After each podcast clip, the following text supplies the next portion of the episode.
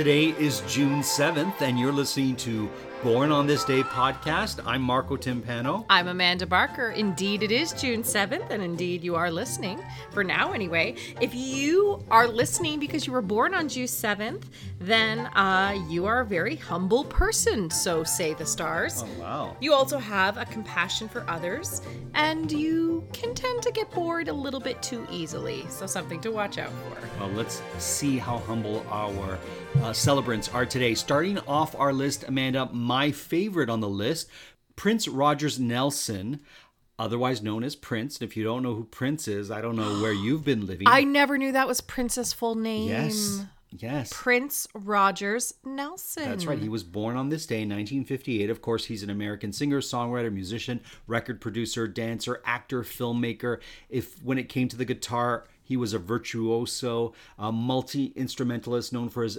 eclectic genre crossing work. He was flamboyant and androgynous before that was even a word that everyone knew, Amanda. He was just a uh, genius. He really was a yeah. musical genius. I mean, they said that they have vaults and vaults of Yeah. his songs um, written and or recorded. I mean, he could probably they could probably come out with a new album of his every year. His innovative music integrated a wide variety of styles, including funk, of course, R&B, rock, new wave, soul, psychedelia, and of course pop. He pioneered the late 1970s Minneapolis sound, a funk rock subgenre drawing from the synth pop and new wave. He was born and raised in Minneapolis, and he wrote his first song, which was called Funk Machine, just at the age of seven. Wow. Yeah. I saw him in concert, Amanda. He was fantastic. He was, and uh, he lives on. He lives on in all of our memories. Amethyst Amelia Kelly. I'll say it again. Amethyst Amelia Kelly is better known by her stage name, which is Iggy Azalea, which of course she claims was her cat's name and her street's name. Oh, wow. That's what she claims, and that's very contentious as well, because of course she has that long-running feud with Azealia Banks. Oh, I didn't know that. Well, okay. now you do. Now I do. If you don't know anything about her, uh, she's an Australian rapper, singer, songwriter, model, music video director. At the age of 16, Azalea moved to the United States to pursue a career in music. And um, yeah, she's won uh, four Grammy Award nominations, among other things. She was, um, we haven't heard from her in a little while. She was pretty contentious. Um, one of the interesting things about her is that she was Australian, um, but she modeled her rap accent after rappers who came from Atlanta, Georgia. Wow. Um, it'll be interesting if she does come back, how she will be received. and you enjoyed her music, didn't you? No, not at all. Okay, well, listen, it's not unusual to have singers born on this day, but to have three powerhouses, Amanda, celebrating today is also Sir Thomas John Woodward, better known as Tom Jones. He's that Welsh singer, you know, it's not unusual. Yes. She's a lady, What's New Pussycat, Delilah. These are all hits from Tom Jones, who had a huge career also in Las Vegas, and he did a great cover of Prince's song Kiss. Wow, Yeah. so much musical talent born you. on this day. And when there is three, there's four. David Michael Navarro is an American guitarist. We know him as Dave Navarro, of course, or I know him as Dave Navarro. Um, he's a singer, he's a songwriter, he's an actor, he's a presenter. He is um, he was a member both of Jane's Addiction and also um, did several albums with the Red Hot Chili Peppers. Uh, two of my favorite Chili Peppers albums. Wow. Uh, Blood, Blood, Sugar, Sex, Magik. He's on that one. Um, and I'm trying to think of another one that he did in, in that time, though. You'll remember by before we finish this podcast, I'm sure. And, and- most likely, but you can um, mention it then. he's he's really an amazing guitar player. well, there you go. Uh, he first appeared in films in the 80s in The Bounty and Suspect, later earned an Oscar nomination for his performance in Schindler's List.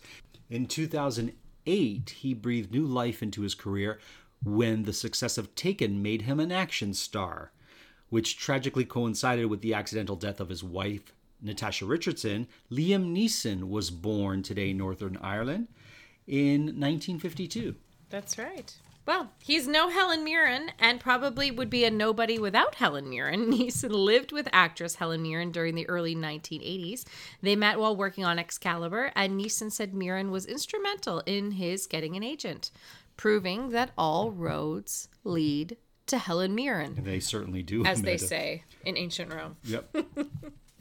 Karl Urban gained fame as Éomer in Lord of the Rings before going on to portray Bones in Star Trek Reboot, of course, series. He was born on this day in Wellington, New Zealand in 1972. He serves as the celebrity ambassador for KidsCan, a charity which currently supports over 16,000 disadvantaged children in New Zealand by providing them with essentials such as food, clothing, and shoes. Our next celebrant's success on Saturday Night Live was just the beginning for Bill Hader. I love him. Amazing career, uh, which has since included his appearance in the films The Skeleton Twins, Trainwreck, and his Emmy winning success on the HBO show Barry, which I have yet to see, Amanda. It's on our list. He was born on this day in Tulsa, Oklahoma in 1978. a little bit of Hader tri- uh, trivia for you. One of his first jobs was that he worked as an usher at a movie theater, which allowed him to see films for free. He was fired for spoiling the ending of the 1997 film Titanic to noisy patrons. That's awesome. I mean, I don't know. Most of us know how Titanic Yes. ends. It, it does sink. Sorry if you didn't know that. Spoiler alert. Mm-hmm. Colleen Camp made a splash, so to speak, Amanda, in Apocalypse Now as one of the playmates being dropped out of a helicopter, later appearing in such films as Clue and Wayne's World. She was born in San Francisco on this day in 1953. Camp landed a small role in films like Funny Lady with Barbra Streisand. Hailing from Brampton, Ontario, Michael Cera. He charmed audiences on Arrested Development before success in films like Superbad, Scott Pilgrim vs. the World, and the Oscar winning Juno. He was born on this day in 1998. For his performance in the 2018 production of Lonergan's Lobby Hero, Cera was nominated for the Tony Award for Best Performance by a featured actor in a play. There you go.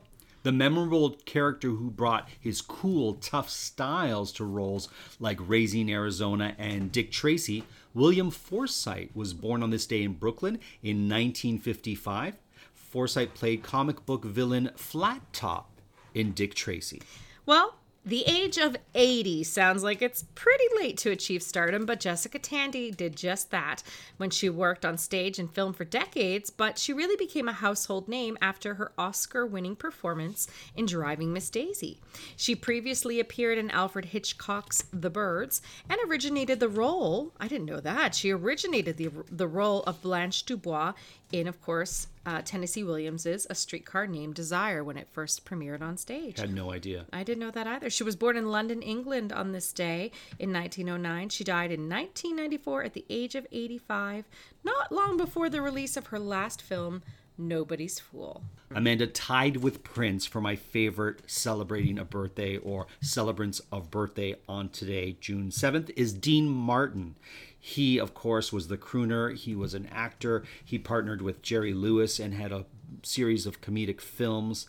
Uh, he was the master of ceremonies uh, for many celebrity roasts. I think they were called the Dean Martin Celebrity Roast roast back in the day. He was born on this day in Steubenville, Ohio in 1917 and died in 1995 at the age of 78. He was born Dino Paul Crocetti and in my opinion was the most talented of the Rat Pack. Well, he certainly was the most connected. That was That's true. That's what they always said. I had no idea he was from Steubenville, of all places. Yes. Of course, it was made infamous by a, a very upsetting case many years after that.